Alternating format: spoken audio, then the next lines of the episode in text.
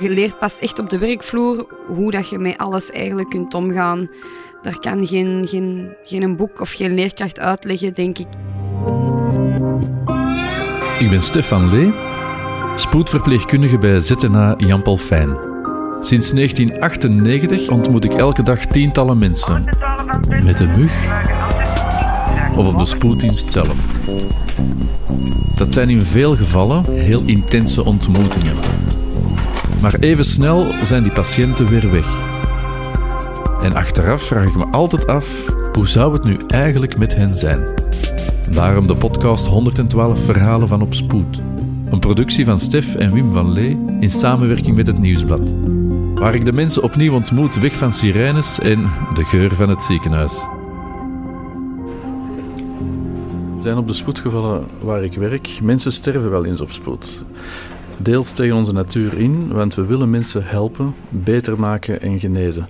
En soms is de diagnose in die mate fataal dat patiënten op spoed blijven en hun laatste uren samen met hun familie doormaken. Als het heel hectisch is op spoed, kunnen we daar niet altijd tijd voor maken. En kunnen we enkel ons best doen. De keren dat we daar wel tijd voor hebben, is een grote meerwaarde voor de nabestaanden en geeft ons ook een zeer grote voldoening. Ik ga in gesprek met Bijtske. Bijtske is een collega van mij op spoed, eh, die samen met mij Karel heeft verzorgd en zijn familie heeft opgevangen. Ze zit te wachten voor dit gesprek in de vergaderzaal. Uh, dat hebben we toch zo afgesproken, dus ik hoop dat ze daar zit. Dag Bijtske. Hallo. Voilà, ik zou zeggen, uh, ja, we, gaan, we gaan het eens hebben over twee jaar geleden kerstnacht. Oké, heel goed. Zit u comfortabel?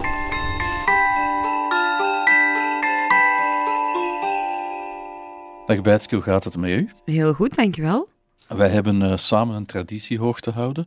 We werken al enkele jaren met kerst tijdens de nachtshift. Wat vind jij zo fijn aan die periode en ja, waarom die nachtshift met kerst? Ja, de nachtshift is altijd sowieso een, uh, een, een, speciale shift hier op de spoed. Maakt altijd iets anders mee en ik vind dat heel tof dat we die traditie zo hoog kunnen houden door die altijd met twee er elk jaar opnieuw te staan.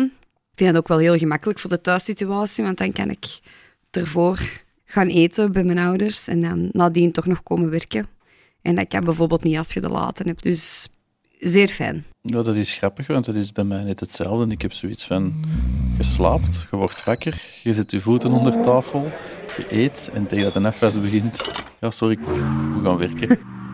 Wat herinner je je nog van kerst 2020, de kerstnacht? Ah, wel, intussen doen we dat denk ik bijna zeven jaar, dat we um, nacht doen met kerst. En eigenlijk was in 2020 zeer uitzonderlijk erg rustig. Waardoor dat we ook eens wat tijd konden pakken voor de patiënten of eens wat meer tijd maken voor de patiënten. En dat was eigenlijk heel aangenaam, dat is me zeker bijgebleven. Onze shift was nog maar net begonnen, of Karel werd binnengebracht, een 80-plusser. En die had de diagnose die ja, toch wel zeer ernstig was. Een geruptureerd abdominaal aneurysma. Bijtske, ligt jij eens aan de luisteraars uit wat dat, dat is?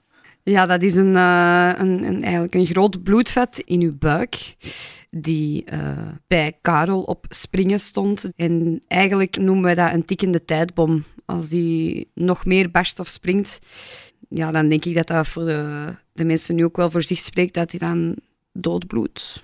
Dat was ook zo het geval bij, bij Karel. Karel was op de hoogte dat hij die verbreding had. Enkele jaren voordat hij bij ons op spoed was terechtgekomen. Hij had toen de keuze gemaakt om dat niet te laten opereren. Omdat hij toen al toch een gezegende leeftijd had. Uh, natuurlijk, als, als hij dan te horen kreeg van nu, het is inderdaad aan het inscheuren, het is aan het lekken, uh, heeft Karel eigenlijk heel bewust gekozen voor ja, niks meer te ondernemen en uiteindelijk ja, voor te sterven. Als, je, als zo iemand op spoed die beslissing neemt, wat doet dat met je bijtje? Ja, ik vind dat heel mooi. Dat gaat misschien heel raar klinken, maar mensen die hier binnenkomen en die op een bepaalde leeftijd zijn gekomen en die dan uiteindelijk beslissen van, goh, dit is eigenlijk wel voldoende geweest voor mij. Ik heb een heel mooi leven gehad en die dan zo sterk kunnen zijn om dat dan te beslissen, um, vind ik eigenlijk wel heel mooi om te zien. Maar wat niet wegneemt dat het natuurlijk ook heel triestig is, hè, want hij weet goed genoeg dat hij er dan de volgende dag of twee dagen later niet meer gaat zijn. En hij laat ook familie en vrienden achter. Dus dat is ook wel heel pijnlijk om te zien.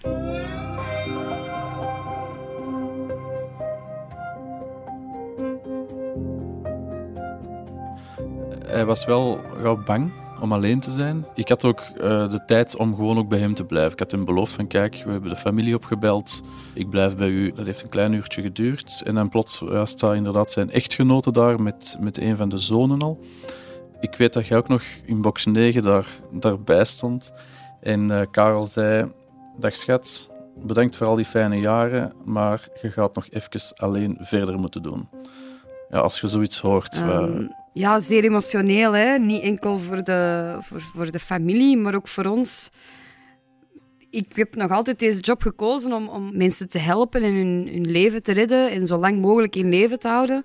En als hij dan op dat moment die beslissing heeft gemaakt, uh, vond ik dat toch ook wel heel moeilijk om dat te zien, dat die familie dan uiteindelijk achterblijft. Zijn beslissing is wel dat hij er niet meer wenst uh, iets aan te doen, maar het is nog altijd wel de echtgenote die thuis alleen achterblijft.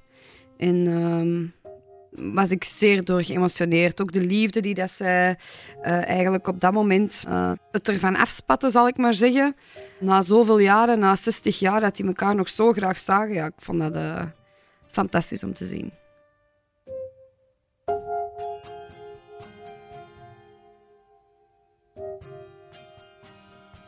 Vind je dat wij op spoed voldoende zijn opgeleid om zulke situaties op te vangen? Ik denk eigenlijk dat geen ene opleiding je klaarstond voor het echte werk. Je leert pas echt op de werkvloer hoe dat je met alles eigenlijk kunt omgaan. Daar kan geen, geen, geen boek of geen leerkracht uitleggen, denk ik, ehm, wat dat daar de beste manier voor is. Dat is ook voor iedereen anders, dus ik denk dat dat enkel werkervaring u daarin kan helpen.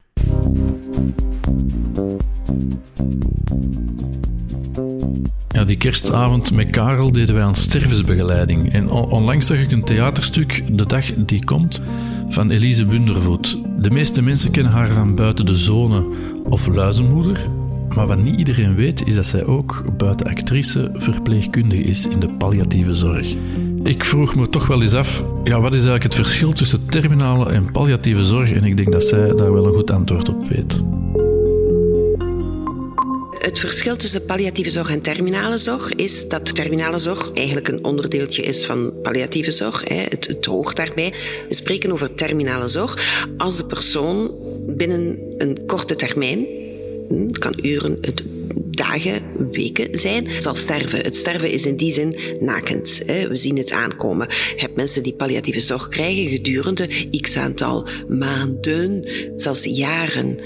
Maar dan spreekt men nog niet over terminale zorg. Palliatieve zorg is de specifieke zorg, een totaalzorg, die wordt gegeven aan een persoon die niet meer zal genezen van de aandoening waar die aan leidt. Dus dat is het verschil met curatieve zorg. Curatieve zorg is een genezende zorg. Dat zijn behandelingen die worden gegeven zodanig dat die aandoening er niet meer zal zijn. Hè, dat de persoon geneest. Maar zodra dat, dat niet meer lukt en er een nakend einde komt, hè, dat hij daar hoogstwaarschijnlijk aan zal overlijden, spreekt men over palliatieve zorg. Hè. Dus dat is eigenlijk de zorg dat vooral wordt gekenmerkt om het leven zo comfortabel mogelijk te houden en om het lijden zo minimaal mogelijk te houden.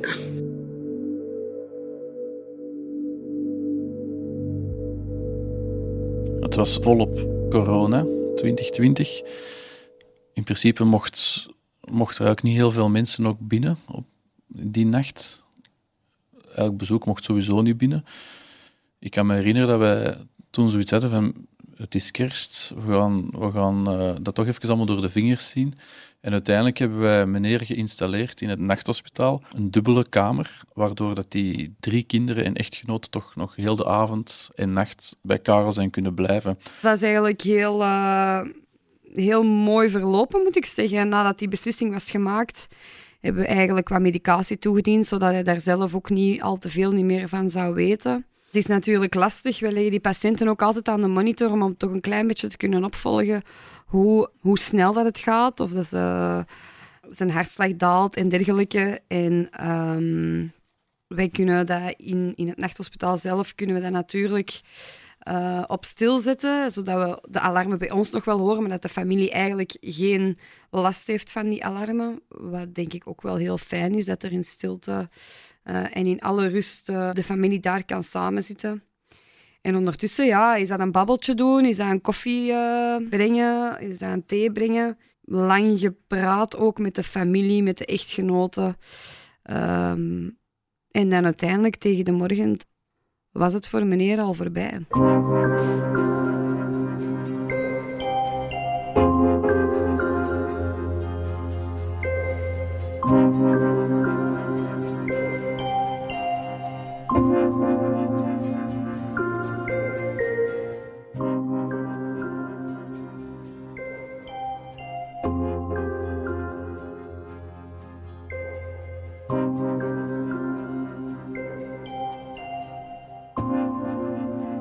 Karel is gestorven rond 6 uur s morgens. Hij is, hij is rustig heen gegaan. Heeft er inderdaad, zoals je net aangaf, de voldoende medicatie ook gekregen om, om, om, om eigenlijk rustig in slaap te gaan. En de titel van, van dit verhaal in het boek 112 verhalen is 500 begonia's.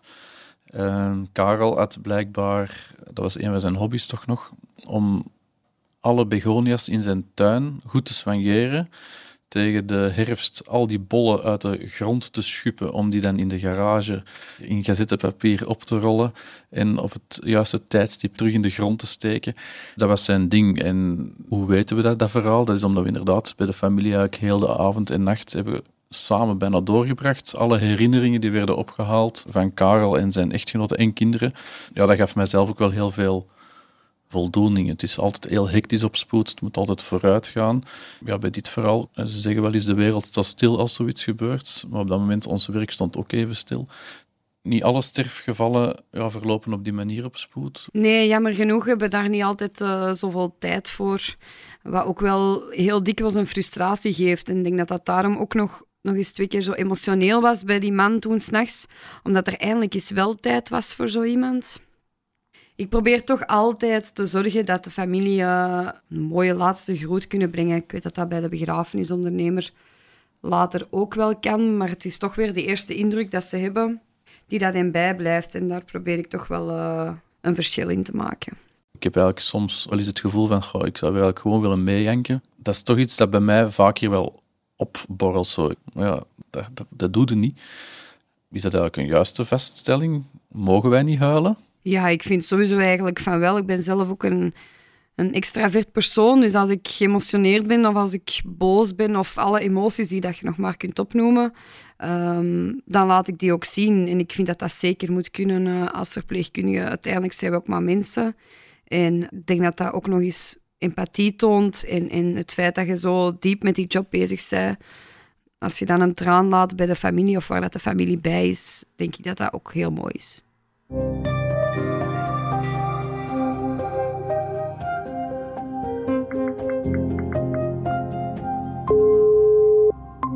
Sterven is inherent aan onze zorg. Dat is een beetje onze habitat. Wij werken daar naartoe. En we zijn ook getraind om daarmee om te gaan. We hebben de ervaring en zo door daar te werken. We zijn er ook in opgeleid om met collega's onder elkaar daarover te praten. Er zijn intervisiemomenten. Dus daar wordt aan gedacht. Daar wordt ruimte, plaats en tijd voor gecreëerd. Maar we staan daar en dat is zo kunnen we niet vergeten en mogen we ook niet vergeten, staan wij daar als mens. Ook met onze kwetsbaarheid en ons getriggerd emotioneel verdriet bijvoorbeeld, of toch ergens iets dat ons raakt. Dat kan niet anders. Dus we, hebben ook, we gaan ook een hele weg samen met de persoon die gaat sterven. Dus, en de afscheid is daar dan ook weer telkens het is ook goed dat we dat niet wegsteken en dat we daarmee kunnen omgaan en kunnen duidelijk maken. Want het gaat ook over die kwetsbaarheid, het oprecht zijn. Dat is een deel van de palliatieve zorg. Doordat we daar uh, eerlijk in kunnen zijn, is het ook ergens wel eenvoudiger om daarmee om te gaan. Wat zo mooi was aan Karel is dat hij heel duidelijk met volle verstand heeft beslist van oké, dit, dit stopt hier voor mij. We zien ook het andere Heel veel ouderlingen, en dan heb ik het echt over 85-plussers die in een rusthuis wonen, zelfs niet meer altijd weten wie hun kinderen zijn. Ehm, en we zien vaak dat, dat met die mensen nooit is gepraat over de dood. En dat is ook een, een, een frustratie van de mugdiensten aankomen ja, waar mensen inderdaad stervende zijn, maar waar je heel sterk aanvoelt dat zowel de, de kinderen of de entourage rond de patiënt daar ook gewoon nog niet klaar voor is. Heeft dat te maken dat er te weinig wordt gepraat over de dood, of, of wat denk je daarvan? Ik vrees dat wel. Ik ben daar zelf, uh, klinkt misschien heel raar, maar ik ben daar zelf soms wel al mee bezig van, stel dat er iets gebeurt, of, of als ik ziek word, of weet ik veel wat. Ik heb daar zelf al heel veel over nagedacht. Misschien omdat wij dat hier zo vaak zien en dat dat zo vaak misloopt en dat ze eigenlijk niet goed weten. Uh, wat wil de nabes, of wat wil de overledene, wat had die eigenlijk gewild? Dus ik vind dat wel een beetje jammer dat daar zo'n taboe rond uh, heerst. Terwijl dat eigenlijk iets is waar dat heel makkelijk over kan gepraat worden. Hoe goed we ook mensen beter willen maken, soms stopt het gewoon en staat de dood om de hoek te kijken. Bedankt Bijtske om die ene kerstnacht even opnieuw te beleven met mij. Ja, ik zie u volgende week maandag, want dan hebben we terug samen nacht. Inderdaad. Tot, uh, ja, tot dan en uh, merci. Tot dan, bedankt.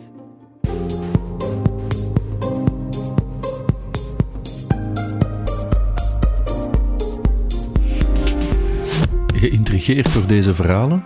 Weet dan dat ik ook een boek schreef, 112 verhalen met, over en op spoed. Uitgegeven bij Uitgeverij Vrijdag en nu beschikbaar in de boekhandel. Dit was de podcast 112 verhalen van Op Spoed. Ik bedank Bijtske voor het fijne gesprek. Dank ook aan de expert voor de extra inzichten. Muziek en montage gebeurde door mijn broer Wim van Lee.